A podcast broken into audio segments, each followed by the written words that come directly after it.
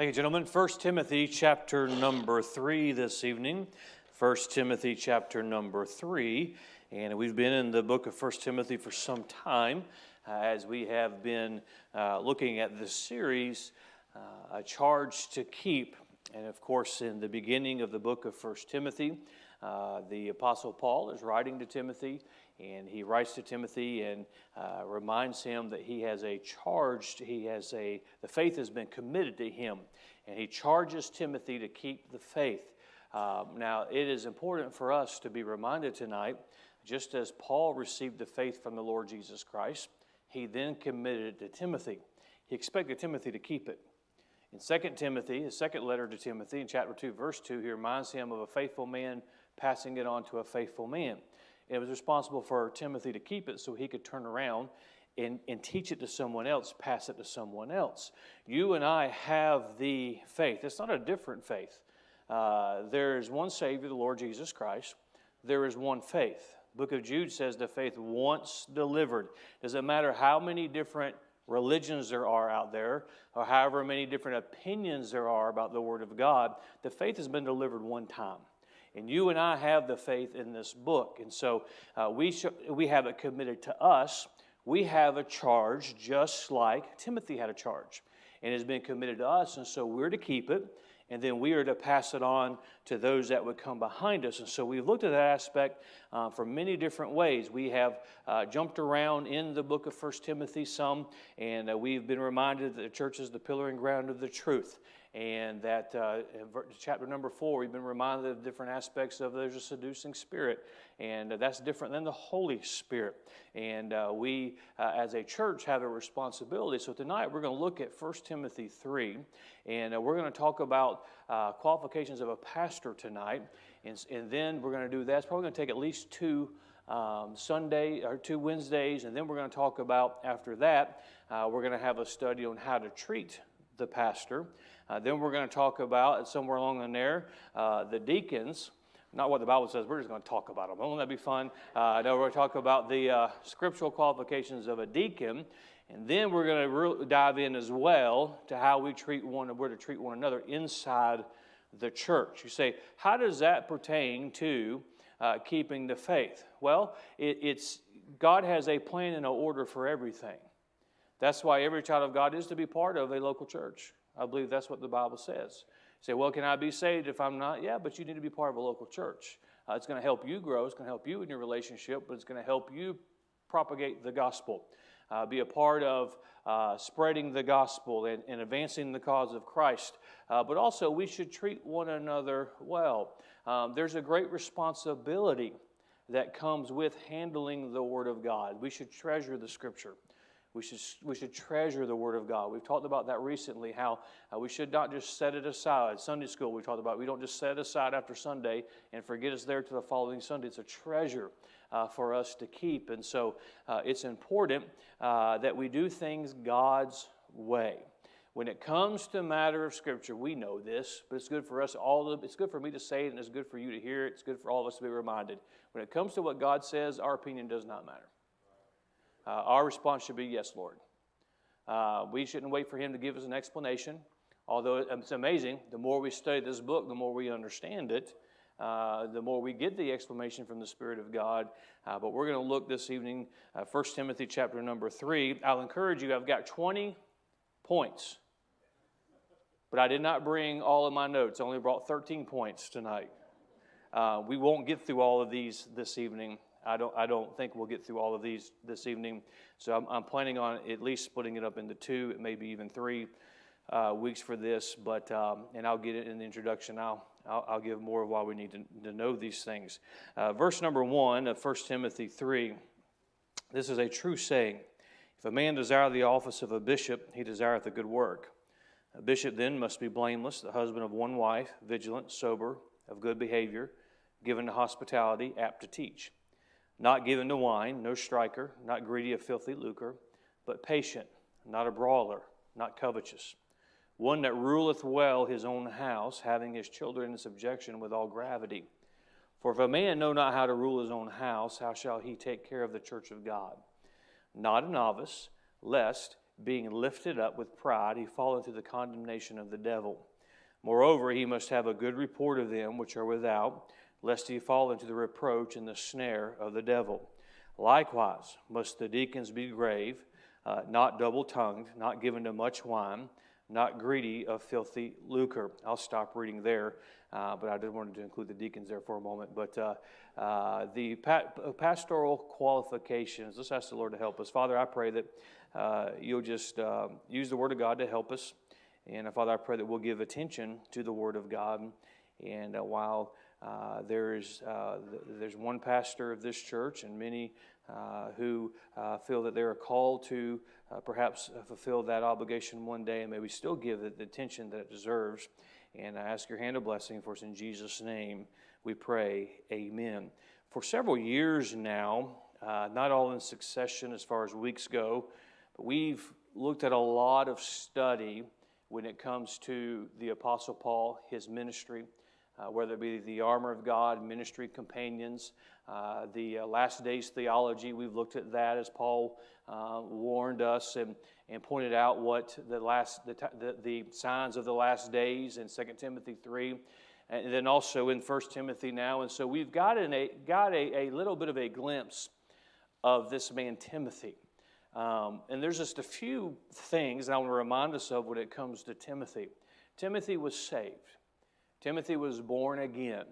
Paul was instrumental in, in his salvation. Uh, Paul considered him the son in the faith. Paul rever, uh, refers very uh, briefly about uh, Timothy and his, and his mother and his grandmother. Uh, I'll also, uh, an observation also says Timothy had a call. He had a call by God to preach the gospel, he had a call by God to ministry. But Timothy also had a desire. And that's where we see in verse number one uh, man desire the office of a bishop, he desireth a good work. Um, God does not call everyone, God will save anyone who wants to be saved. Uh, but God does not call everyone to be a pastor. Um, but those that He does and desire, it's a good thing to desire. Um, he had a desire to do what the Lord wanted him to do. Let me just say to all of us, each and every one of us ought to desire to do what it is that God has for us to do. Uh, now, there's one pastor of the Emmanuel Baptist Church, and if you if you don't know who that is, I'll give you one guess. Um, but I'm saying that to say that's not what God has for everybody. That does not mean what God has for you is not important. Um, God puts a, a uh, a lot of expectations. He puts a, um, a lot of, uh, the office of pastor is a very high office. It's the highest office. That does not mean what God has called you to do is not important. It is important. You know, uh, you know, I, I could pastor, but there's nobody to pastor. What good would it be for me to pastor? Um, you know, it's, it, we're all part of God's church. So this was Timothy. Uh, what he, Paul writes to Timothy to let him know what God expects of his under shepherd, what God expects of his pastor. You've got to be reminded that Christ had been crucified, he had risen again, uh, that he had commissioned those apostles to go to the world and, and tell of a resurrected Savior. Of course, Paul was converted on the road to Damascus. We know what Paul was before he was saved. Now, Paul is spending his life going around the, world, the known world at that time to preach the gospel. Along the way, Timothy is reached. He invests in Timothy. Uh, Timothy is going to play a critical role in the advancement of the church as it begins to grow and multiply during this time. So, as the church is multiplying, there had, God had an intent for what a pastor. Now, don't be confused by that word bishop. That does not mean there's a group of people who get together and decide what goes on in God's church. God has decided what goes on in the local church. And uh, so that, that, don't misunderstand, that word just simply means overseer, is the pastor. Um, so uh, he gives these expectations, and I'm going to jump right into them tonight in just a moment. But the reason he gives these expectations is just doesn't it make sense? If a man is going to pastor, he needs to know what's expected of him. And uh, he needs to know what's expected of him. And it's important for the people to know what is expected of the pastor.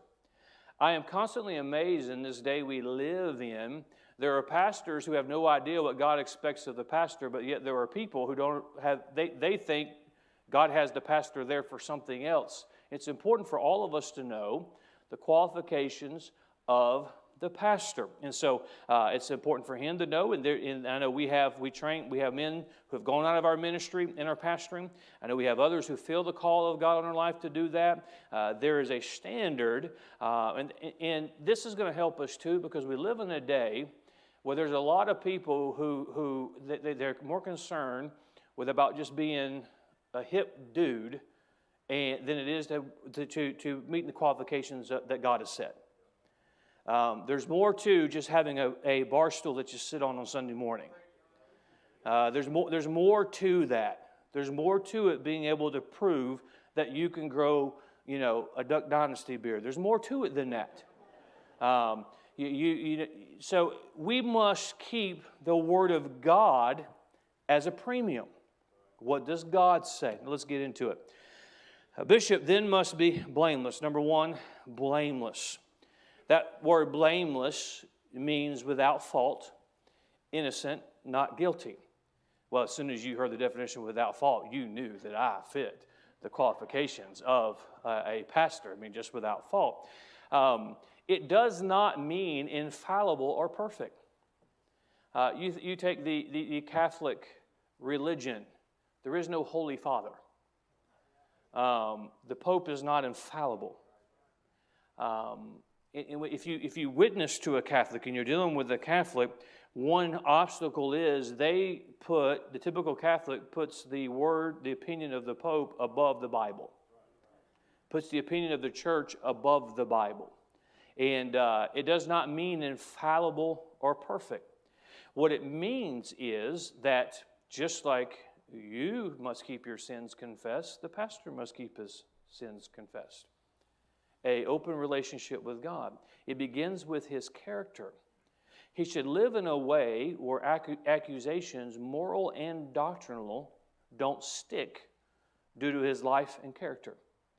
We live in a day, and we're going to talk more about this in the way that we should treat the pastor, uh, when anybody can get on the internet and say anything about anybody. And uh, it's, it's amazing what you have to with all the technology today of what you have, how you have to protect yourself as a church.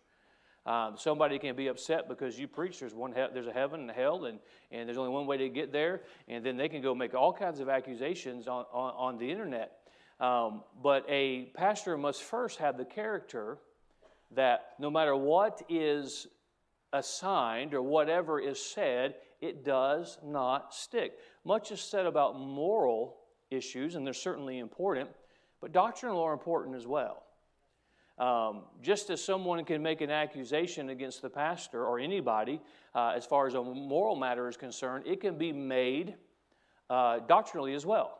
I can't tell you how many times I've been called a legalist because I believe in separation. Uh, but if you hear me preach, you know that don't stick. Uh, you know that's not the way it is. That's what blameless means. Uh, number two, the husband of one wife. Now, through the years, I have heard many, this isn't going to be an exciting, bombastic Bible study, but it's important for us to know what the Bible says. Uh, I've heard many interpretations uh, through the years, but when you put in context of all of the Bible and different scriptures, uh, these are the conclusions I've come to. What it means is what Paul is writing for a pastor uh, should be the husband of one wife, he should not be divorced. That does not mean a, a, a divorce person has no place to serve the Lord. It just means, as far as a pastor goes, husband of one wife. I do think it also means one wife at a time. Uh, I, you know, that's the, well, that's what I think it means, means one wife at a time. Well, that, I think that's a given. Um, but it doesn't just mean, I don't think it also uh, would apply to just a, just married one time because there's a situation of, of the wife passes away and uh, the pastor would remarry and then that's still the husband of one wife. But I believe what it's talking about because there's there's there's example, um, and uh, I believe that's what it's speaking of. Uh, the husband of one wife. Number it's pretty self-explanatory. Number three, vigilant. Vigilant. We see it there in verse number two. A pastor must be watch. Vigilant means watchful, circumspect, attentive to discover and avoid danger. Um, a pastor is naturally, man, why is a pastor always suspicious? Because God said you're supposed to be. He's supposed to be vigilant. I'm supposed to be vigilant first over my own life. I'm supposed to watch and be circumspect, be aware of stumbling blocks in my life, of my walk with God, of temptation. I still believe the man who stands in the pulpit should be a holy man. Not meaning he's infallible, but means uh, he, he has a walk, an obvious walk with the Lord. I believe uh, it's my, the pastor has to watch over his life first. He should protect himself. Um, but it also means, I believe, that he is vigilant when it comes to the church that God has given him the care of. Um, I, my responsibility is to watch out for the Emmanuel Baptist Church. A lot of the preaching, the preaching I did this past Sunday night, was to, to be vigilant. We want to be vigilant uh, over uh, what may hurt someone. Um, and so it is watchful, circumspect, attentive to discover and avoid danger. The pastors to be vigilant. For, the, for young men, some who may be watching or listening on radio tonight, or, or those who are uh, will watch this later because they're working this evening or whatever, they feel that the Lord wants them to uh, fulfill this um, uh, office one day. They need to understand they've got to be vigilant. They've got to be watching. That's why we have to take care of. of and, and by the way, so far these aren't bad things for anybody. It's good for everybody to be vigilant. Um, and can, is a, if a pastor won't preach against things that hurt his people, is he really being vigilant? If he's not paying attention to what's going on in this world that might hurt, is he really being vigilant? Um, number four, sober. Now, that is speaking of serious minded. Serious minded. It's, it's amazing what you see because social media just in the internet just kind of puts it on display for everyone. Sometimes I look at some of the things that some pastors post, and I'm just like, this is my, I, like, I feel sorry for the people. And I don't say that in a judgmental way, although it, it may sound that way, because the man of God's supposed to be serious minded, he's supposed to be sober. Doesn't mean he can't ever tell a joke. Um, I mean, I'm hilarious. Don't, don't, I mean, don't y'all know that? Um, it's funny when, when, when I, whenever I do say something and, and everybody else laughs, I know there's at least two people that aren't laughing. That's my two daughters. But uh, I don't know why they laugh at you, Dad. You're not funny. I'm hilarious, aren't I? But anyway, uh, he should be serious minded. The souls of men are at stake. There's nothing more serious than that. There's a destruction of lives. There's nothing more serious than that. Be serious about the work of God. That is the responsibility of a bishop, of a pastor, of an overseer of that local congregation that has been saved, called out of this world. Should be sober minded, serious minded. Does not mean it should be a certain kind of a personality. God uses every kind of personality. Some are naturally more serious minded, some are uh, naturally more jovial. But when it comes to the things of God and lives at stake, souls at stake, the pastor is supposed to be serious minded. I take church seriously. I take when I stand up behind this pulpit, I take it seriously. I take when we when we try and help people, I take it I take it seriously because it is a there's nothing more serious than an eternal soul. So you must be serious minded about it. Uh, number five, of good behavior. Um, some of you may be wondering how this ever happened, but it's talking about, I believe it's talking about having manners, courteous. Uh, I'll just say it like this it's not as um, maybe politically correct or didn't sound as alliterated, but he shouldn't be a jerk.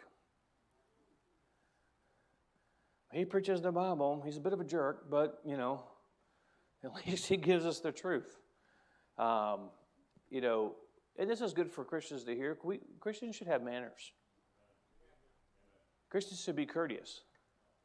Um, it's, it's, sometimes it's difficult because people aren't always nice to you. Uh, I'm going to I'm gonna, I'm gonna speak to you about what you, and this doesn't happen often, but when it does, it's, it's quite um, entertaining is the word, I guess. I, I need to talk, speak to you about what you, you uh, preached, or I, I, need to, I need to talk to somebody from that church. I'm like, you know, it, it's always a, are you, are you the pastor? I'm like, depends. depends. Um, but of good behavior. Number six, given to hospitality. Now, I believe, and, and, one reason why I want to go over this tonight, and this is, this is I, am not going to be very animated tonight. There's not a whole lot of room for me to preach some of these points tonight, which, we, which typically ends up happening on Wednesday night. But it is important because as I have taught you about the emerging church and the contemporary church, one of the things they have done is they've tore down the office of the pastor. They, they cast down the word of God and they tear down the office of the pastor, and he should be a dude. He should be a buddy. He should be somebody to hang out with. He should be, so there's a lot of misconceptions about what a pastor should be. Well, pastor shouldn't separate himself from the people. Well, it depends on what you talk about that because there's qualifications that God has set. There's things that He has said. And one of the ones that I think is misunderstood and even, even, even good men, I think, have, have taken it and, and, and they've misunderstood it. And if they want to pastor this way, I've got no problem with it. But there's a danger in, in, in trying to identify and say people should be doing it this way because we believe the Bible says that when there's something that I don't believe is there. And one of these is, is given to hospitality. Now, we could piggyback on the fact that the pastor shouldn't be a jerk, and by the way, neither should anybody in the congregation. Um, but it does say he should be given to hospitality. That does not mean that I am just, the pastor is just at the beckoning call of everybody at every time. Well, it doesn't matter if you haven't slept in four days, Pastor. You're supposed to be given to hospitality. It doesn't matter if you're with your family. Now, this is an extreme illustration, but there's some that misinterpret this, and I believe they it hurt themselves because truth of the matter is, let's be reminded, I'm flesh and blood like you're flesh and blood. I'm a man like, like well, not all of you are a man, but you know what I mean. I, am a man like you are. I, I, I, have, I have weaknesses. You, you need to have a confidence in your pastor that he spends time with God, he preaches the Word of God, he's God's man. I need to be very careful that our, our, our love for one another, our relationship with one another, it doesn't get in the way of me being your pastor. Is this making sense? So I believe I'm a very hospitable person. I get her early. I make my rounds. I try and talk to just about everybody that I can get to. Uh, I try and greet everybody that doesn't run from me out the side doors. I try, I try to talk to everybody. Um, I try during the week. I try and uh, I'm always communicating with as many people as I possibly can. Uh, I love my church people. I, I want to be involved in, in, in their lives. But, but, let me give you an actual definition. And I say this because there's a lot, and this is part of being vigilant. And this is part of why I, I preached what I did Sunday night. And I'm going to preach the next few Sunday nights on some disturbing trends that I see. Because with technology today, some, everybody's opinion gets everywhere. And, and there's, even among independent Baptists, there's a lot who are pushing this and they're condemning men in a public manner who don't fall to, to, to this standard and they should make themselves the most important thing I do for you is study the Bible. The most important thing I do for you is pray. Now, if, if you have a, a loved one pass away, I'm going to be there. Uh, I would say, you know, right after the babies are born, I want to come by the hospital. They, they won't let me come by anymore because of all the new restrictions. Try coming, climbing a couple windows, that didn't work out too well, but I, you know, I want to be there for you. I'm going to be a present pastor in your life, but I have got to prepare me, and I'm going to be hospitable. And I'm, I'm laying all that groundwork to actually give you what I believe it means. It means the act or practice of receiving and entertaining strangers or guests without reward or with kind or generous liberality. It actually, in the strictest definition of the word hospitality, it has nothing to do with the congregation. I'm never talking to y'all again. I don't have to. That's not what it means either. It means the pastor, and, and this church is very good at this. You, not only do you allow me to have the time that I need with my family, that I need to do the things that a pastor has to do, but I'm able to minister to, to help a stranger or somebody who is not part or guest who are not necessarily part of our congregation. Part of, you know, I'm your pastor. Surprise, I'm your pastor. But I don't just look at it as I pastor the Emmanuel Baptist Church, and this is what I mean by that. I look at it as I pastor Jacksonville, Florida. And I encounter people all the time that I have prayer with, that I write down their number and I call them. I, I talk to people, you, you, because that's what a pastor is supposed to do. I want to reach people and bring them into the congregation.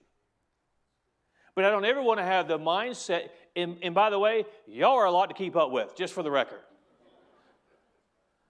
Uh, it, it's, it's, it's, you, you, that's why when you get away, when you take the Holy Spirit of it, out of it, that's why you got to have a pastor for every single thing that's done in the church. We have to have a, a platform pastor. We have to have a, a scheduling pastor. We have to have a, a Wednesday night pastor. And we have to have a, uh, you know, you have to have the Spirit of God because there's, um, one man cannot do it we have a good sized congregation, but part of the responsibility of a pastor, and I want to meet all of your needs. I want to pray for you. I have my prayer list. I pray for you. If you need something, most of you, you can get a hold of me in a very quick manner. If you need to get a hold of me, I want to be available to you. But I've also got to be willing to entertain strangers, to help people who are not, because God's going to send them my way because He wants them cared for. Um, I don't ever want to get the attitude as like, well, they ain't my church member. Uh, they, they ain't, well, they ain't tithing in my church. Uh, that's what it means. Given, to, and I took it, and, and, I, and if you, if, if that doesn't mean anything to you, but just, yeah, Pastor, we get it. There, there's a reason why I laid all that, that groundwork. So it means the act or practice of receiving and entertaining strangers or guests without reward or, or with kind or generous liberality. Number seven, apt to teach, capable of communicating truth to his fellow man. That's one of the qualifications. Of course, we know that God uses preaching. Preaching is not outdated because the Bible is not outdated. Uh, preaching is still God's method of delivering truth. Uh, preaching is supposed to be pointed to bring you to a point of decision. You either accept the truth or you reject the truth. Teaching is the imparting of knowledge. That's the difference. I mean, Sunday night's the last message I preached, and then Sunday morning I preached to bring to a point of decision. Tonight is more of teaching. I am imparting knowledge. But part of pastoring and young men who feel that that's what God wants for you you must be capable of communicating truth to his fellow man. Now, I'm going to give you something very obvious. You have to increase in knowledge to do that. You have to increase in knowledge. Um, some, some of you make it very hard on your pastor. You want me to tell you how? Because you know the Bible. This church knows the Bible. And so how am I to impart knowledge if I'm not ever learning? Um, I'm not talking about things that aren't in the Bible. I'm talking about the Word of God in truth. How do you increase in knowledge? Study. I was talking to some of the teenagers over here about school today, and there's a couple of them that I won't mention any names, but you can probably guess who they are. They, they've already received a detention. They, they're living up to the standard. But I will say, in their defense, it wasn't science. Now you know which one, you knew who it was anyway. and, you know, science really doesn't count, but, you know, um, they, students don't like to, what's your least favorite part of school? Studying. Well, that's how you learn. You have to study. Now, I know that pastors only work one day a week. And that's Sunday. nowadays, you have to cut off at noon. You can't even come back basically because it's just, it's just taxing. But the, you must be, they must be willing to study. I, I, don't, I don't say this for any reason, but just to remind you, I work very hard that when you do drag yourself in on a Wednesday night, come right from work, for you to have something that God has given me to teach you to help you from study. And I, I, I hope that you know that your pastor studies. And I often make the joke, well, it's almost church time. I got to go hop on Google, see if I can find me a Bible study. We laugh, but you'd be surprised. You'd be surprised how many they get their messages in the mail through a subscription, through a membership. And, I, and I'm, not, I'm not against using that for, things for study, but it ought to be where we study for the people. And so they must be apt to teach. It's more than just that. I want us to get away from, I don't get away. I just I want us to be a balance as we train preachers and those that God calls out to be missionaries, to uh, pastor. I want them to understand yes, there are times, and, and I love to preach. Don't get me wrong, I love to preach the Word of God. I love to get up and just preach, but we have to be willing to study to impart that truth. I um, probably two to three times a week, I'll sit down with a church member for coffee, breakfast, lunch, something of that. And I use that time to fellowship, but I use that time to impart truth, to try and teach. It's a, it's a, it's a lifestyle. Now, let me just say, you know, I've been buying the lunches too, too much lately, but anyway, uh, no, um, imparting that truth. And this is good for all of us. I know we're talking about the qualifications of a pastor, but always look for an opportunity. You know, we talked about this last Wednesday night to impart a truth to impart a truth to someone, parents to your children, grandparents to your grandchildren, to a, a new Christian. Uh, but they uh, are apt to teach, and so study goes into that. Number eight, not given the wine.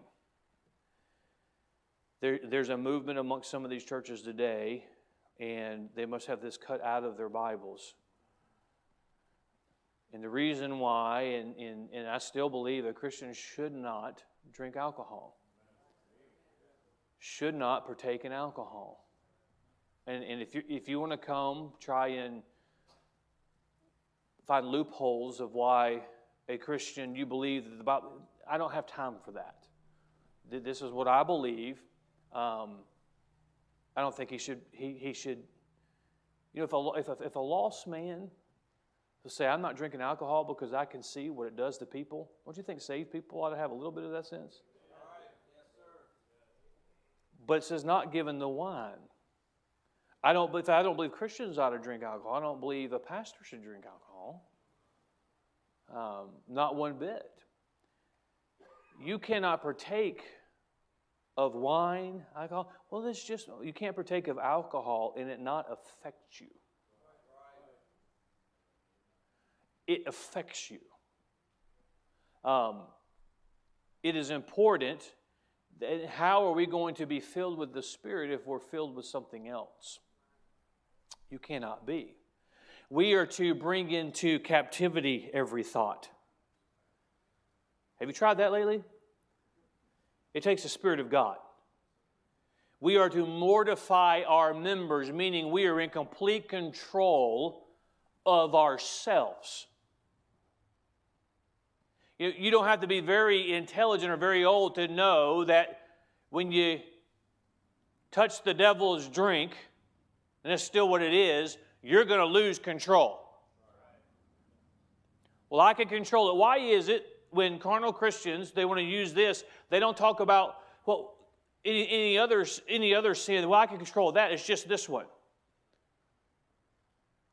There's a lot of people who have said that, but I think the Bible is very clear. It does not matter whether you can control it or not. I say all to say because there's a lot of pastors today, and they still has Baptist on their church sign, and the reason why they've softened on it is because they're drinking it. And the Bible is very clear you can't be filled with the Spirit if you're filled with that. And so if we're not, we can't be filled with the Spirit. So we not given to wine. There's, there's the, the effects of alcohol. It gets in the way of the, the duty of a pastor, but it, I believe it also represents vices in general that we ought to stay, Christians ought to stay away from, but certainly the pastor ought to set the example.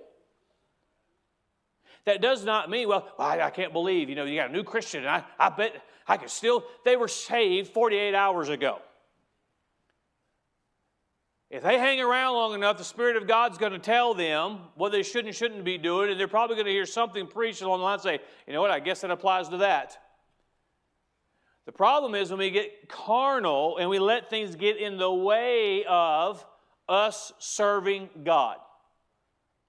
You can, no, no Christian can articulate a good justification, no matter how much or how little.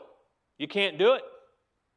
And certainly, the pastor, the man of God, ought to set the example, not just alcohol and wine. And, and don't come in, that's grape juice. We'll talk about that later at another time if you want to. I don't, I don't think God's I don't think God's got an agenda against Welch's. I, I mean, I just, I just don't. It's, it's really, it's, forgive me for saying this, but it really is good that God didn't just, just put, you can't be stupid on this list. Because there's, there, anyway. Number nine, no striker. Very simply, this means not quarrelsome. Not quarrelsome. It's hard to be courteous, it's hard to be hospitable if you're going to be quarrelsome by nature. And this is, and I've really, I've tried to, through the last many months, really remind us that while there's far, there's right wing and there's left wing, wing, there's conservative and there's liberal, and there's Republican and there's Democrat, and there's, there, there's capitalists and there's communists. There's, there's patriotic and country hater, while there's honest and cheaters. As a Christian, we're supposed to love. That doesn't mean we don't love our country. It doesn't mean we don't stand for right. It doesn't mean we just roll over every time. But we should not be quarrelsome. You know, I, I don't have time to argue this point or that point because I want to put myself, and this is why polit- politically, I don't think you have to guess who I vote for, but I'm not turning the Emmanuel Baptist Church into a political rally. Because how can I be hospitable to a stranger who's never cracked open a Bible, who needs a gospel witness, if they have their political beliefs that have been ingrained in them? And the church is known for more than re- registering voters than it is for sending out soul winners.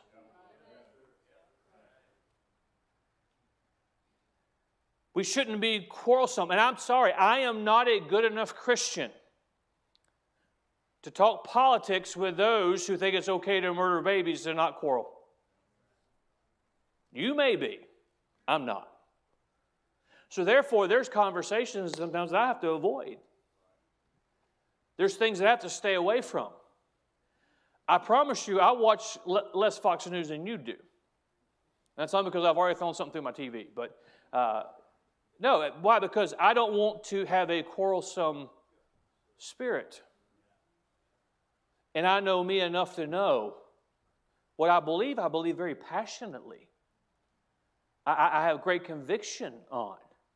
So we all have to be careful when it comes to this, but it should not. There's a lot, and I don't, I don't ever want to be this this kind of this this kind of man or this kind of pastor, and it's a requirement, and, and I should know it, and I like I like having this uh, study so that you know that I know what's expected, and I know that you know that I know what's expected, and we all know what the church ought to be. We're going to get to the church member on one of these Wednesday nights, so you enjoy this now, but. I don't, I don't want to be quarrelsome. I want, I want to have the kind of spirit and testimony that I can help somebody. Number 10, not greedy of filthy lucre. This very simply means not a sellout. He doesn't trade his stand for money, he doesn't trade his beliefs for a full calendar. He doesn't trade his influence so that he can make more money. Uh, he should not be greedy of filthy lucre. Now, you have been taught, and you're a good example of how a church is supposed to take care of their pastor. And we'll go over that again because it's, it's important for the church to know what they're supposed to, and you are a great example of that.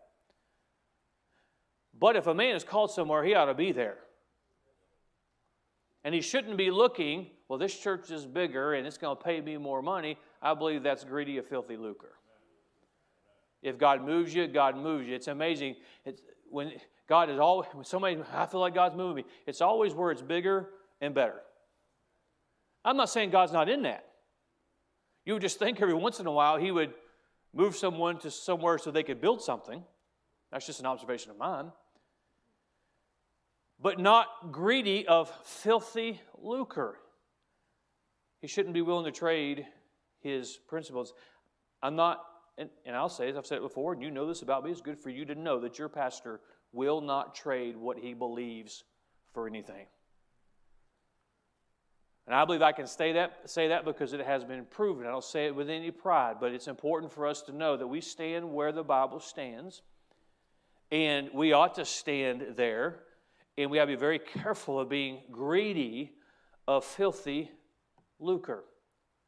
I'll stop there because number 11 is patient and I just can't wait that long. So um, we'll, we'll, get to, we'll get to that one uh, next week.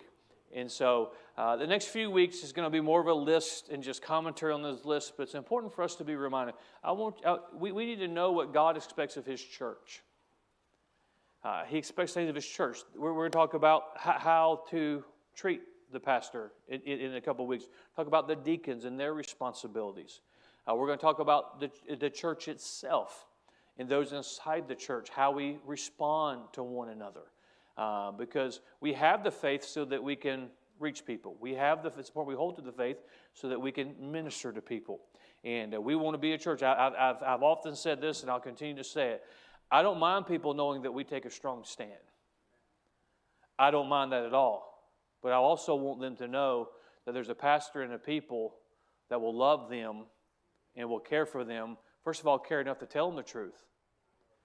But we will help them in any way we can. So there's a balance there. And a lot of this gets, gets into that of what to expect. And so uh, we'll pick this up again uh, next Wednesday. And